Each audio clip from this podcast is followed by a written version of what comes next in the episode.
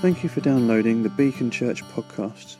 We hope that you enjoy today's message and that you find that God speaks to you through it.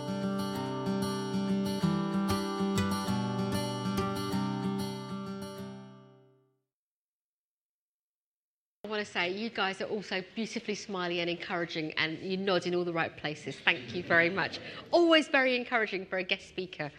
Uh, our lot just fall asleep at me, but I'm used to that. Um, they're used to me too. So I promised um, in this session that I would share some stories. I always find that teaching through story uh, is, is the best way that I can teach. Uh, and there's lots of reasons for that, and I will explain that. The other thing that I, I talked about the relentless invite in the last session, and I want you to hold that intention with the thing that I say next. So it might sound like I'm contradicting myself. I am not contradicting myself. You hold the two things in tension because there is real wisdom in knowing your moment. You know, there is just wisdom in that. Yes, we want to be relentless inviters, but there is a point where you think, actually, somebody else needs to invite here, or I just need to hold back for a little bit before I invite. But that doesn't stop us from always having that person or those persons in the um, front of our mind, or praying for them, or caring for them, or loving them. So I just, you hold the two things in tension together. I've also realised that now that I've told you to text and WhatsApp all your friends, that you're going to sit there and do that all the way through the session, and I can't tell you off for being on your phones. Because, but Jaz, I'm just inviting my friends, so that's fine. Um, yeah, and they're all replying, "Yes, we're coming." Cool. I want to um, tell you a story about my friends Mick and Elaine.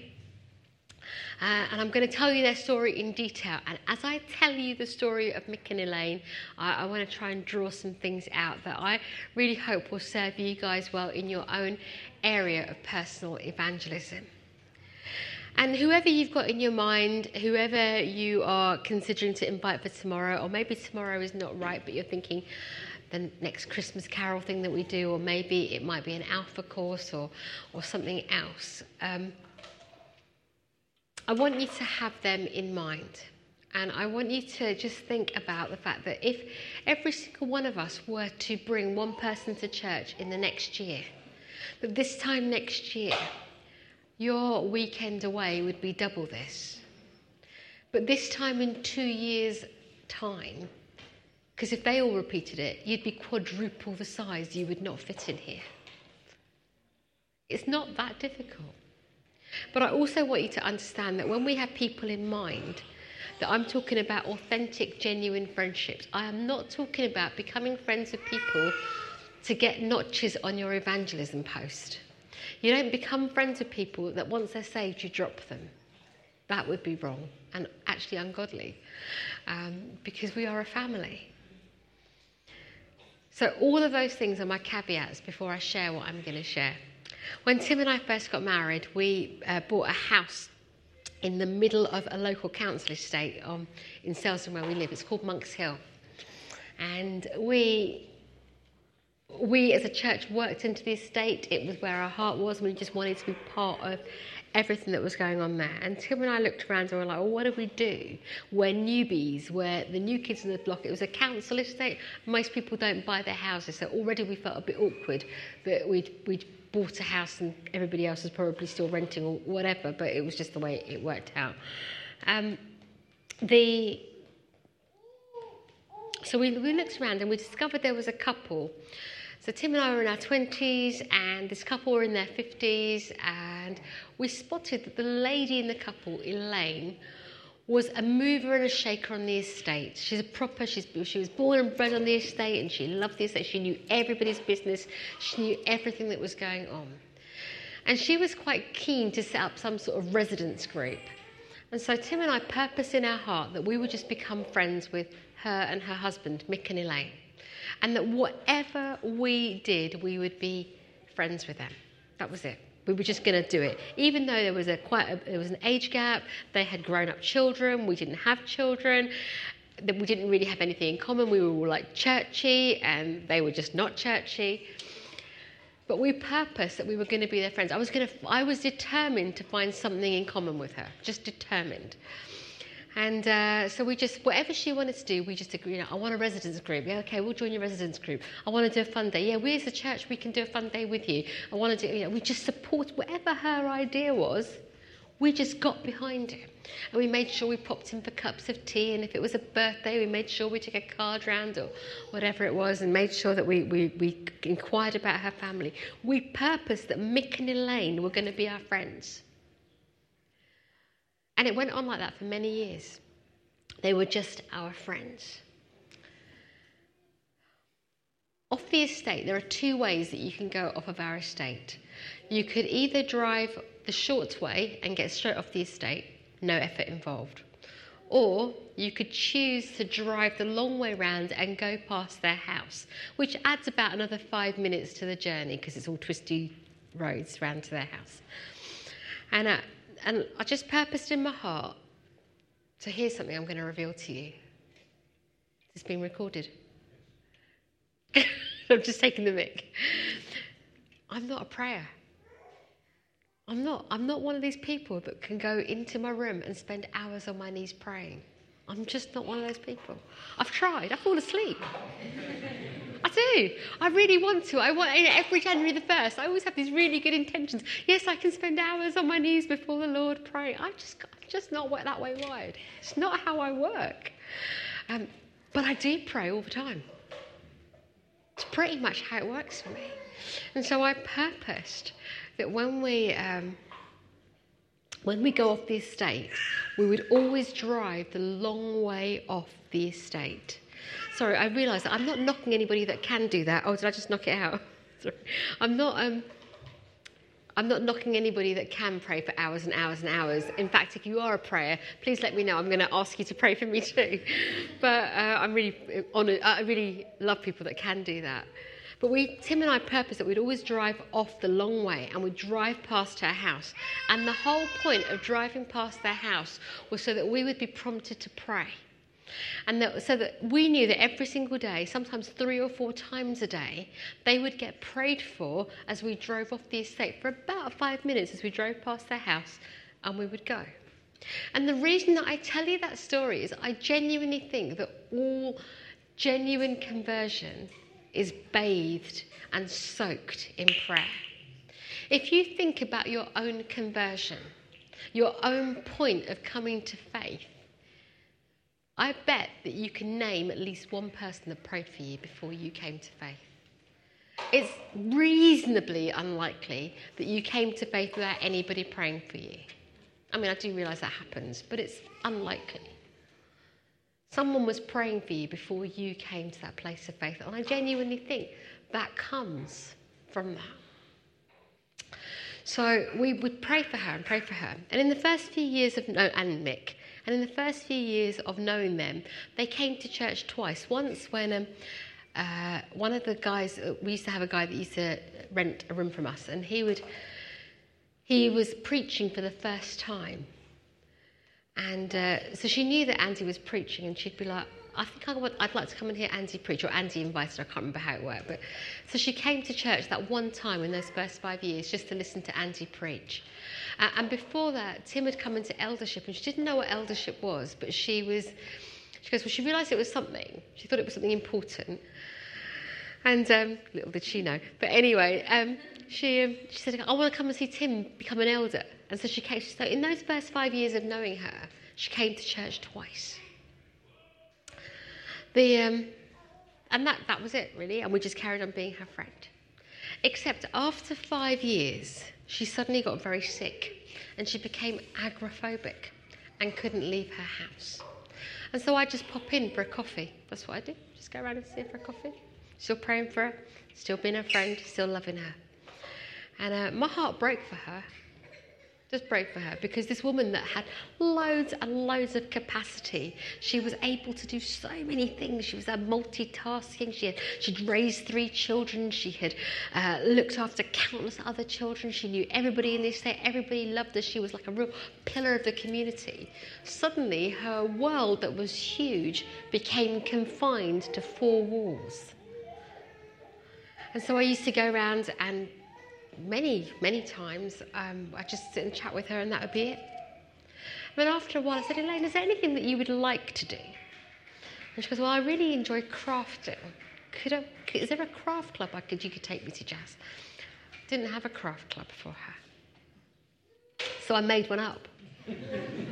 Because that's what you do, don't you? You look for the you look for your in. And I quite like craft type things, so that wasn't really difficult. So I approached a few women in the church, said, Come on, on a Wednesday afternoon, she fancy doing a bit of knitting and nattering and whatever else. And knitting's quite trendy, I'm just going to tell you that. And, uh, and, they were, and I, I kind of had this agenda that I just basically wanted to pick Elaine up every Wednesday afternoon, drive around the corner, and we would knit and natter. And, and that's what we did. And that went on for a few more years. Effectively, that became her life group. There was about six of us. And uh, knitting became so trendy, we actually made the newspaper, our Knit and Natter Club. We did. They came around and photographed us and everything. And, uh, but we would, we, would, we would do that. And during those times, because most of the women in that group, I think there was one other that wasn't a Christian, were from the church. And every Wednesday, Elaine would hear all the different things that were happening at church. Now, we weren't overtly inviting her to anything. We weren't overtly telling her she needed to become a Christian. But we would genuinely talk about, oh, yeah, this happened at church. And she'd hear about somebody such and such as kid, and they were doing this. And, and she'd hear an awful lot about New Day. Because back in those days, I was heavily involved in New Day and I was always making something or planning something or, or plotting something. And in fact, that particular Natter group shaped a lot of what I did at New Day. and uh, just telling them, no, but that's, that's, what, that's what we did. And so she heard all about that. About five years later, one May. So look, we're 10 years down into a friendship here. One day she says to me, Jaz, can I come to church with you on Sunday? And she just invited herself. And inside I'm like, yeah, if you like. Oh no, I sent it to her, if you like. And inside I'm like, yes, yes, yes, yes, yes, yes, yes. do a little dance. Like, if you like, I'll pick you up. She goes, no, no, don't pick me up. Oh, okay. She goes, um, I'll, um, I'll get Mick to bring me. I went, all right. And you know when somebody says they're going to come to church, you're not quite sure they're going to actually turn up. Uh, and I was like, all right, okay. And you know, she's, she's agoraphobic. So I'm like, really? She's going to come to church? But anyway, so Sunday morning, I'm, I'm a bit excited, thinking they might come, they might come. And, uh, and they walk in. Well, they didn't walk in. Elaine sort of walked in, um, having overcome all sorts of levels of agoraphobia. Um, Mick staggered in. He'd hurt his back and he was absolutely in agony, um, but managed to get himself in somehow. During the morning, there was a, a word of knowledge about a bad back. And uh, so well, Nick, you know, what, what, Mick, what have you got to lose? We could pray for you. Lots of people prayed for that morning. And so his back was instantaneously healed. Absolutely, totally. He was completely freaked out. totally, totally. He didn't know what to do with himself. He didn't know what to make of it. He could not walk in. He could not understand what had happened. He went for tea and coffee. Everybody he spoke to, was like, it was spooky. What happened? It was spooky. All week, anybody he met, he told the whole of his workplace, I went to that church, my back got healed. It was spooky. That was his way of describing church. But you know, the supernatural, to people that don't understand it, they don't understand exactly what it is. It's totally normal for us as Christians, I figure. But for him, it was a really weird experience. He got healed. Anyway, they came back to church the following week, and the week after, and the week after. And they were still doing, uh, still doing craft club. And it kind of went on like that for a little while. And I'm like, well, not much is happening. They keep coming to church. What's going on here? And then in September, in 10 years, 10 years down the line, in the September, Elaine's sitting in her room and she says this Jesus, I've been using your facilities for quite a while now. I think I'd like to get on your bus. That was her prayer of commitment. I think if any of you know the C.S. Lewis um, story of the fact there's a the moment where there's a bus that comes outside the gates of hell and takes people up. You know, there's an opportunity. There's, that's the whole thing. I think she might have heard that somewhere along the line, and that's why she used those particular words. in all of that, this is what I want to try and say. First of all, it's not about the words people say, it's not about that particular prayer that is at the end of the Alpha Manual or, you know, Dear Lord Jesus, I have sinned and please forgive me. Um, again, I am not knocking that. What I'm trying to say is that it's not about the words, it really is about the heart. It really genuinely is about connecting people to Jesus, a proper heart connection. And in that moment for her, she was connected to Jesus. I drove her home that week. So she rings me up and tells me, and then we, we were somewhere, and I drove her home. And this is what she said to me. She goes, um, Jaz, it's like I've been born all over again. That was her excitement. I didn't tell her she'd become born again, but she had had such an encounter with Jesus that a woman now in her late 50s, early 60s, suddenly telling me that she had become born again. And then she said to me, Jaz, um, I've sent Mick out to buy me a Bible. And I'm looking at her going, oh, okay. And she goes, um, oh yeah, Jaz, I need to join one of those, those life group things that you go to. She goes, can I come to yours? And I'm like, uh, yeah, if you like. And then, and then the last one, this is all in the car going home, five minute journey. She says, um, so Jaz, I know that I've got to do some giving. How do I sign that form to do the giving? And I'm like, and I drop her off, and I'm like, and she's so excited and she's so thrilled, and it's, you know, it's such a genuine thing that's happened. And this is what I realised. So we go back to that passage that I began with this morning that we're to go into the world and make disciples. For 10 years, we had been discipling Mick and Elaine. That's through our lifestyle, through what Tim and I were doing, through what my friend Andy was doing, but also through the craft club, through the fun days where the church came and supported her, through the occasions that she came to church, and from the moment that she arrived at church. All that time, for the 10 years, from the moment we started our friendship with her, we had been discipling her. We had been showing her how to live. So that when she came to the place of faith, suddenly it all made sense. Suddenly it all dropped into place. Oh, that's why you do what you do. That's why you go to church. That's why you have life groups. That's why you, you know, you give your money. It suddenly made sense. And about three weeks later, Mick was in church and there was a word of knowledge. And my son said, Oi, Mick, that was for you. And, uh, and Mick goes, Yeah, I know. And he and Mick got on the plane, apparently. So he got on a plane. I don't really care what people say, but you know, I remember Mick weeping and crying, and it just there were tears of joy. And at the same time, he went, Jaz, why? He's in his 60s. Why have I only just discovered this? And there was that little bit of regret in him. It was like, why did I not know this when I was younger? Why did nobody tell me about this? I don't know. God's timing is God's timing. Not our responsibility to do the converting. It's God's responsibility. But I do know this for the rest of their days, Mick and Elaine are enjoying knowing Jesus and that they will live forever worshipping Him in whatever that looks like when we get to the next stage of our next life.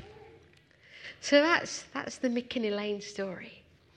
Things that I want to draw from the Mick and Elaine story are one, I said this morning, we live in this instant world. I think we expect instant conversion. I think we think, oh, we've invited somebody to church and they will be at church. And that they will get saved and that they will, be, they will learn all those things instantaneously. And we don't need to disciple them. We don't need to bother with any of that. Actually, it all takes time. It's a process. Just because technolo- technology has got faster, that's the only thing that's got faster. Living our lives is still at the same pace that it's always been. So there's that one thing that I want you to hold in, in, in your mind that actually it takes time. We, we, we live in a McDonald's generation, but we don't need to behave like that. And we can care and love for people, and it will, it will take our effort and energy. I um, Mick and are still, I still count them as one of my good friends. Uh, just because they got saved, I haven't dropped them as my friends. Uh, they're a lot older now, they're quite ill. Um, uh, they don't often make it to church just because of various illnesses. But, but we hold them in high esteem, and Tim and I love them. They come for Christmas and they come and hang out with us and whatever. Investing your life in other people makes a difference. And so, although I'm saying invite, invite, invite, invite, invite, it's also important to know your moment. On, um, I've, got, I've got countless stories, but I've got two from this week that I want to share. So, I've never shared these before, these like brand new stories. Um, Thursday morning, it was the general election, wasn't it? And uh, our, in our buildings, we, not a general election, the European election, there was an election. There was some voting that took place on Thursday morning. I'm not going to talk about oh, which way to vote. Um, I, uh, our building, so we have a community centre in Selsdon, and uh, it, it, normally has a preschool on every morning, but because it's on a main road, it turns into a, a polling station. And so I, I, popped into the building before uh, I went up to London. We had a, a, a hub meeting in London. And I just popped in and I, I popped out of the, the loos and I literally walked into a lady. And she got suddenly got frightened. And I was, I'm really sorry, I didn't mean to start you. And she like, she just froze. And I was like, what did I do? I'm like, not that weird. And, and then she went, oh no, I've, I've had a brain tumor, I've had a stroke, and I, I take longer to process. And I'm like, oh, okay. Um, that's fine. I didn't really say anything more to her. Um, and she went in. And I went out and got the bus up to East Croydon Station. It's about a 10 15 minute bus ride from our building to East Croydon Station. I'm giving you way too much detail because I vaguely think that you might know some of these places. And uh, get to East Croydon Station and I'm waiting, you know, I'm doing that classic thing of waiting for it to turn 9.30 so that I can get the cheap ticket. So I'm just waiting and like loitering.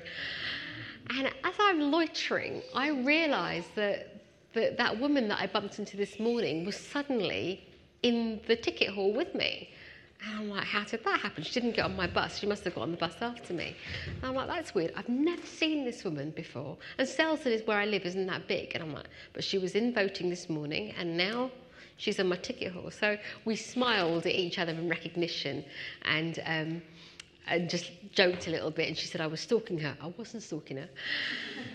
Anyway, so I then at 9:30, and I she's obviously walking much slowly, but I ran off because I wanted to get the 9:34 into Victoria. So I got onto the uh, platform and I was on the train, and I got off uh, in Victoria, and I, I've got through the barriers, and suddenly I fell into step with this woman again.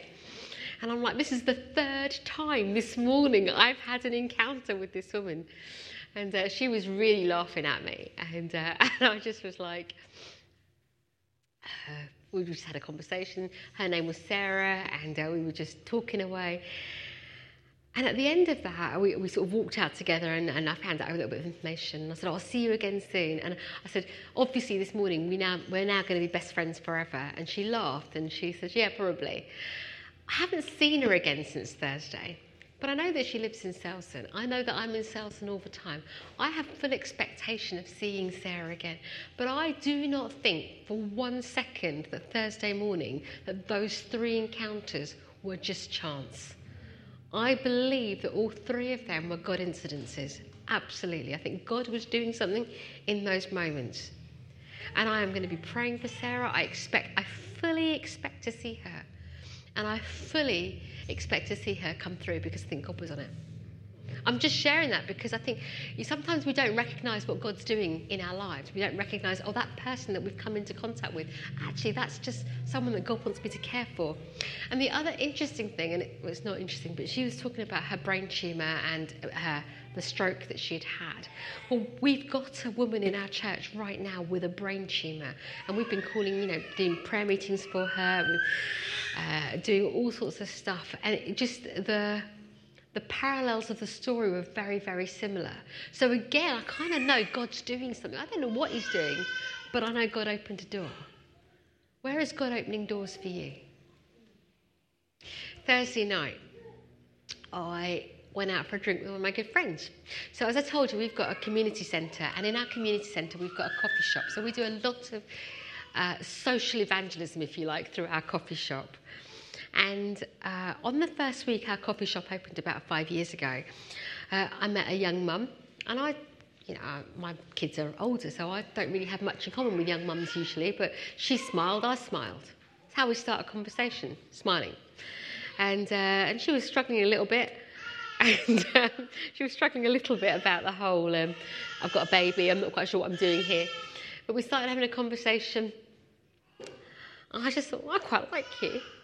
And somehow, by the end of our conversation, we'd exchanged Facebook details. This is why I love Facebook. Facebook's annoying for lots of reasons, but for connecting people like that, it's great. And, uh, and then she would just message, come into the coffee shop quite a lot, and we just talk quite a bit. And we ended up getting quite friendly. We had a carol service that year. I invited her, she came, she brought her dad. She didn't say much about it. That was it. Uh, but we ended up being very, very friendly. And in fact, the last two Christmases, her and her husband have joined um, Tim and I for Christmas. That's how friendly we are. And over the years, I've invited her to various things, and she's just always said no. She's always come to the carol service, but she said no to everything else. But Thursday night, we went out for um, uh, just a drink, and we were just sitting there chatting. And we had a meal together, and at the end of the meal, one of the girls who works in the restaurant came upstairs, and she, uh, she's a friend of ours, and she said, oh, "Can I join you for five minutes before I go?" Yeah, yeah, come down. And Miss girl Tony says to me, "So just bearing in mind that Becky and I have not talked about church at all the whole evening. She says, Just tell me about your church. And I'm like, Well, it's like this. And I described it to her. She oh, Can I come then? And I'm like, if you like. She goes, um, Can I come on Sunday? And I went, Yeah, I'm not going to be there because I'm here. Um, but you can come. Tim will be there. There'll be other people that you might know. She says, Oh, I work Sundays. This is the only Sunday I've got. She goes, Now hold on. And uh, um, somehow, between that conversation and the next bit, she said, No, no, I can come next Sunday. She went, Right, I'm coming next Sunday. Is that all right? And I'm like, Yeah, well, fine, I'll be there. And then she turns around to Bex. She goes, Bex, you coming with me? And Bex is like, No. She goes, No, you're coming with me. It wasn't an option. You are coming with me. So I didn't have to do anything at all. But my friend Tony, who I don't know very well, is dragging my friend Bex, who I know very well, to church next Sunday. And although I am not preaching next Sunday, rest assured the gospel will be preached. And um, I don't know whether it'll be their moment or not their moment, but I'm going to be faithful with the bit that God has given me. Yeah? Are we, are we, are we getting, getting where we're going? I know that you guys do something different here. I don't want to cut across anything that you guys teach. But at home base, I um, teach red, amber, green events. And the reason I teach that is not because it's a, a theology and it's not because it's a, a, formula, but it was a way of helping my church understand that you don't need to shove Jesus into every single conversation. It's choosing your moment. You do need to talk about Jesus, but you do that with gentleness and with respect but you don't need to shove Jesus into every conversation. So I talk about red events and amber events and green events, and I put all of my effort and all of my energy into red events. And red events stop. We're not going to talk about Jesus. Amber events, the socially acceptable mentions of Jesus, and green, go with the gospel. We're going to preach the gospel. A red event is going for a drink with a colleague after work. It's a coffee morning.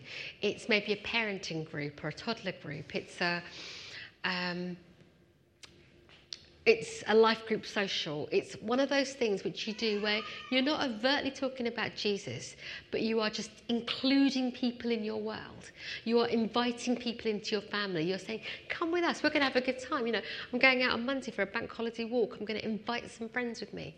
That's just a, you know, I'm not it's not a formal red event as such, but it is a red event. I'm not there to, to talk about Jesus. Obviously, if someone asks me about Jesus, I'm going to talk about it. It's not that I'm legalistic about it, but it's just a way of helping the church that actually we don't need to get Jesus into every conversation. Actually, our lifestyles speak massively. You know that whole, whole old adage of more is caught than more is caught than taught. People learn from your lifestyle. And that's not to put pressure on your lifestyle. It's not to say you've got to live this perfect, amazing life. But it is about, um, how can I explain it? even when you get it wrong, when you go and put things right, that's actually more powerful than getting it right in the first place. If you are able to say sorry, able to be humble and say, I got that really wrong. I am so sorry. Please, would you forgive me? How can I make this right for you? That is actually modeling how to live. That's actually making a disciple. It's showing people how to repair relationships. That's powerful. Imagine if you lived in Brixton and everybody's relationships were repaired. You'd have a transformed community, utterly transformed. People wouldn't live in fear. They wouldn't be worried about going out onto the streets. They wouldn't be concerned about what other people thought because their relationships would be right with one another. And so that's important that we don't put pressure on ourselves to live a perfect life, but to live an honest life and a life full of integrity and owning up when we get it wrong, but also speaking up when we get it right. You know, let your good work shine before, before men so they can praise your Father in heaven. So there's lots of tensions that we hold together all of the time. Where was I going? I forgot what I was saying. Can somebody remind me? Sorry? Oh, amber. Yeah, thank you. So, red amber events are what I call the socially acceptable mentions of Jesus. So, they are things like, um, oh, I would call a dedication service sometimes an amber event, especially if people are bringing lots and lots of family and they're saying to me, Jaz, do you know what? It's just too much if you're going to preach the gospel today because it's just it's too sensitive a subject. I will just present a really good service and make it clear who Jesus is, but not make an appeal. Um, other Amber events, our Mothering Sunday service tends to be an Amber event. We're not making an appeal, but where people know there's going to be singing, they know there's going to be some uh, praying, they'll be talking about Jesus. They kind of know it'll be, a, it'll be what we call a nice seeker friendly service. So that's kind of an Amber event. And then a green event, and it's only to help the church, it's not anything else, it's just to help individuals understand how to make the invitation. And a green event is where I'm going to preach the gospel, pray for the sick, make an appeal, there'll be a challenge, and it might be a bit uncomfortable. Tomorrow morning is a green event, if you hadn't got that. But actually, every Sunday morning, when you gather together, is a legitimate green event. If people have got up out of bed and they have walked or come into church by whatever means, they are already searching. They're already looking. They've already made the journey. There is a point there to welcome, to accept, to bring in, to make sure they know they're welcome, and there is a point there to preach the gospel and to make an appeal. You can reap on a Sunday. The reason it's colour coded is just so that the, our church can be sensitive in the invitation. So they can they think I can invite all these people, all my colleagues. So for example, in a few weeks' time, we've got a gin tasting event. Because we have a coffee shop and we've got a bar, and gin is quite trendy. Everybody smiled at that point. I wasn't quite sure how that was going to go down, but it seems to go down quite well. Um, we had to. Judge the church on me. No, they were all smiling. And uh, they, um, they, so we've got this gin tasting event. We did one before Christmas. We've got a second one coming. It's a red event. We sell tickets because we've got this bar. We sell tickets. People come.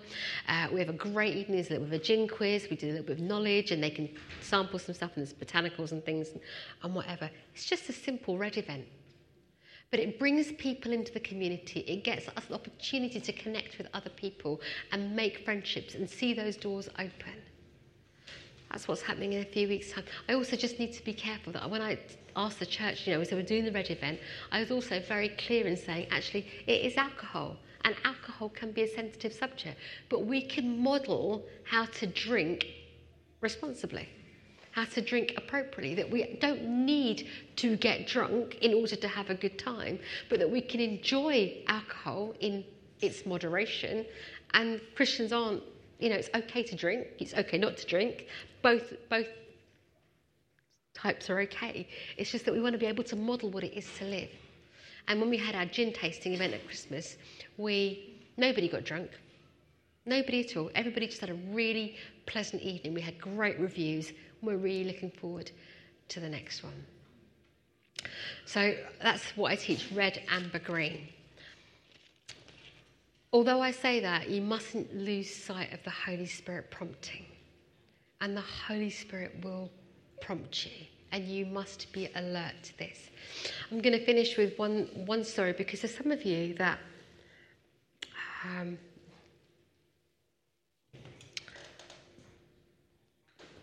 you understand walking in the supernatural in quite a phenomenal way, and you understand the leading of the Holy Spirit.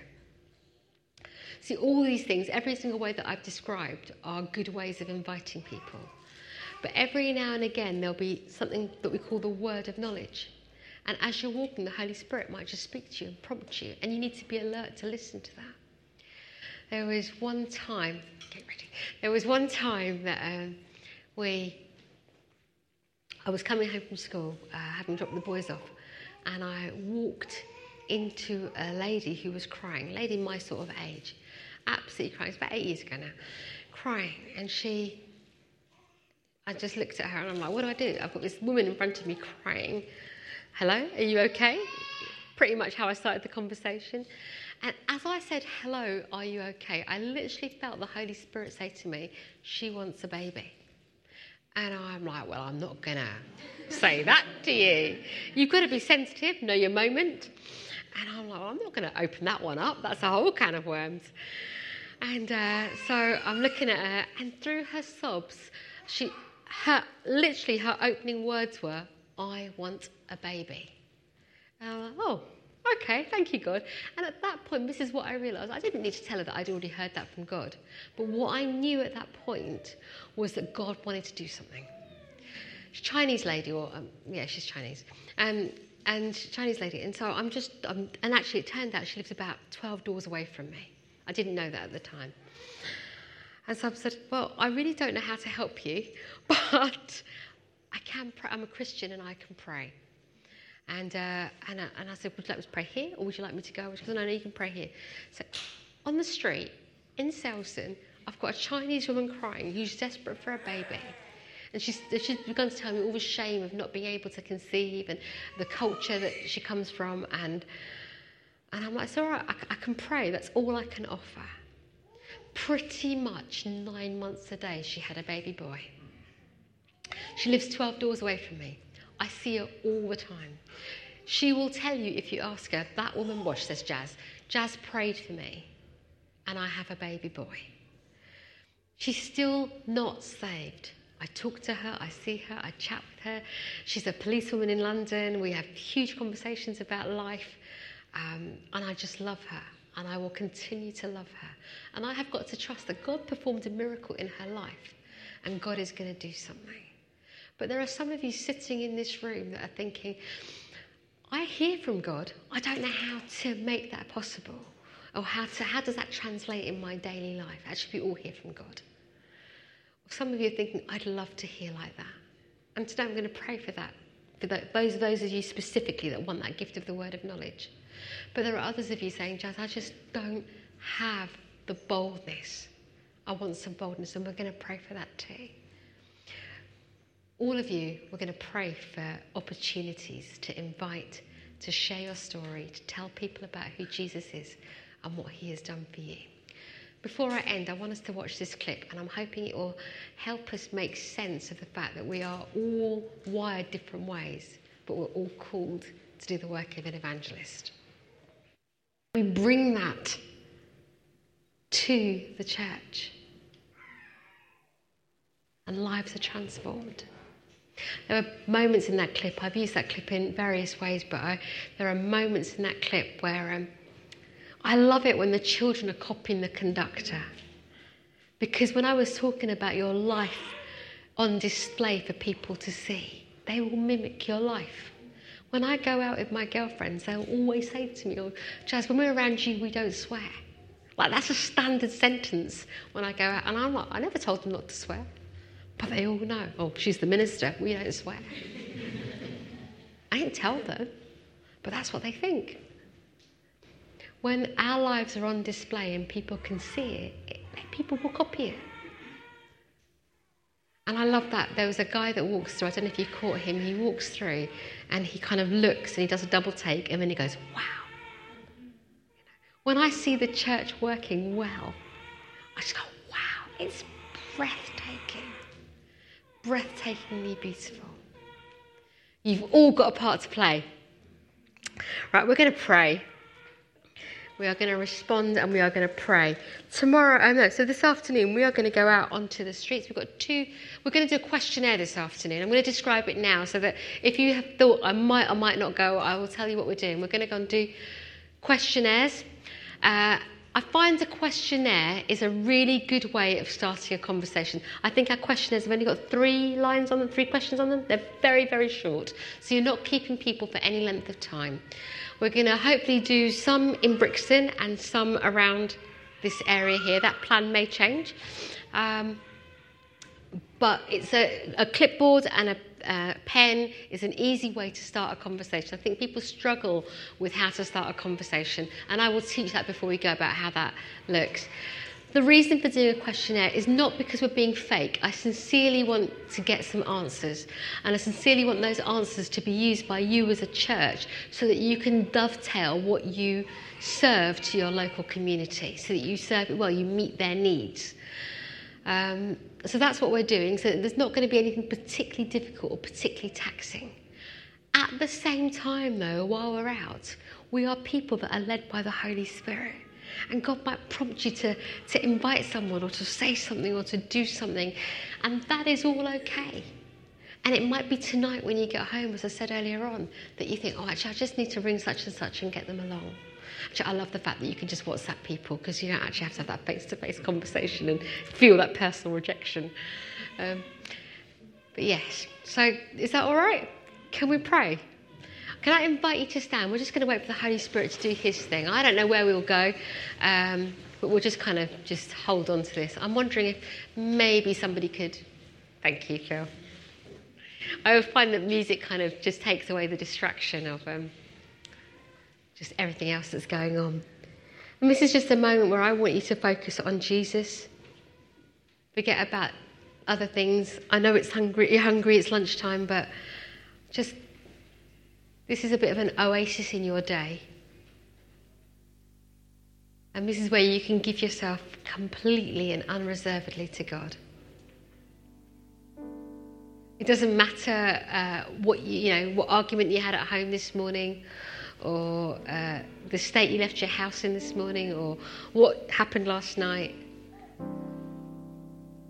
Actually, we're just going to come and look at Jesus who loves you with the most incredible, tangible, real, and perfect love for you. He loves you so much that he fought for you. He fought the battle at the cross and he won. And he won so that you could have freedom, so that you could enjoy God's incredible grace that you could receive His kindness, His mercy, His goodness, that you wouldn't have to live under any oppression, but that you could be utterly free. He qualified you so that you utterly belong, so that you're hidden in Him. You're a child of God.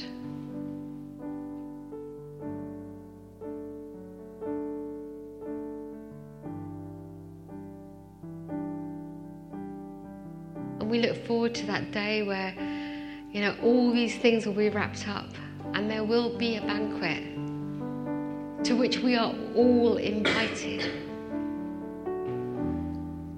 And there will be a wedding and there will be a feast.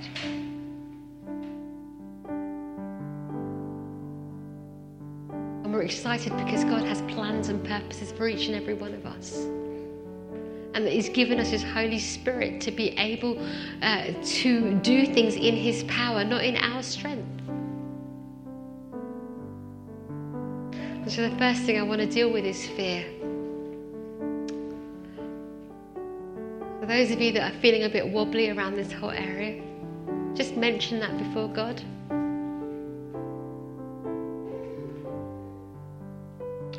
I take the authority I have in Jesus and I say, Fear, you are to go.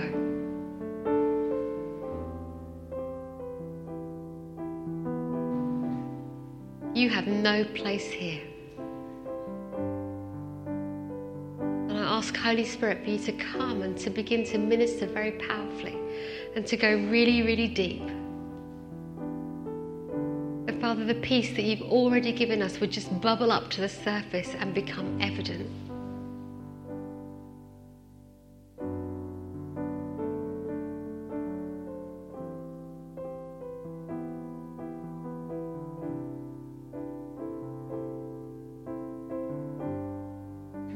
Pray for this whole area of evangelism, for every single one of my brothers and sisters here, that they would know a brand new boldness that comes from you a fresh authority and a sense of being able to go again and again and again and again and again. That there would be no stopping. There would be uh, this relentless desire to be passionate about you and passionate in front of other people, to display who you are.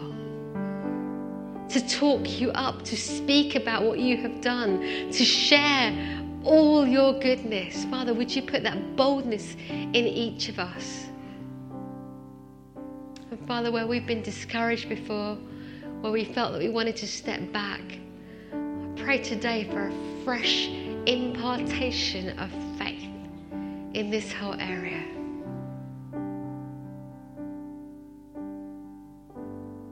Father, I pray for a fruitfulness for this church like they have never known. I ask you for days of ripe fruit to be to be here, to be evident that Father, people would just keep walking in, that you would propel the people by the Holy Spirit to come in and to encounter you and to meet you. Father, I pray that, that this church would know what it is to see countless salvations. See people saved and added and walking in freedom, enjoying all that you are, and seeing the community transformed.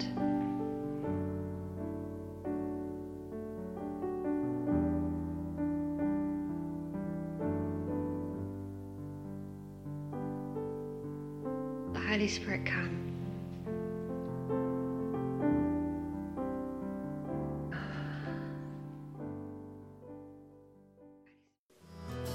You have just listened to a Beacon Church recording.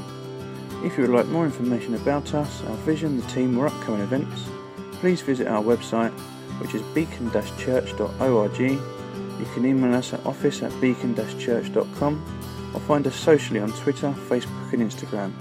You are welcome to share this recording as you wish, but please do not make any edits without express consent. Thank you.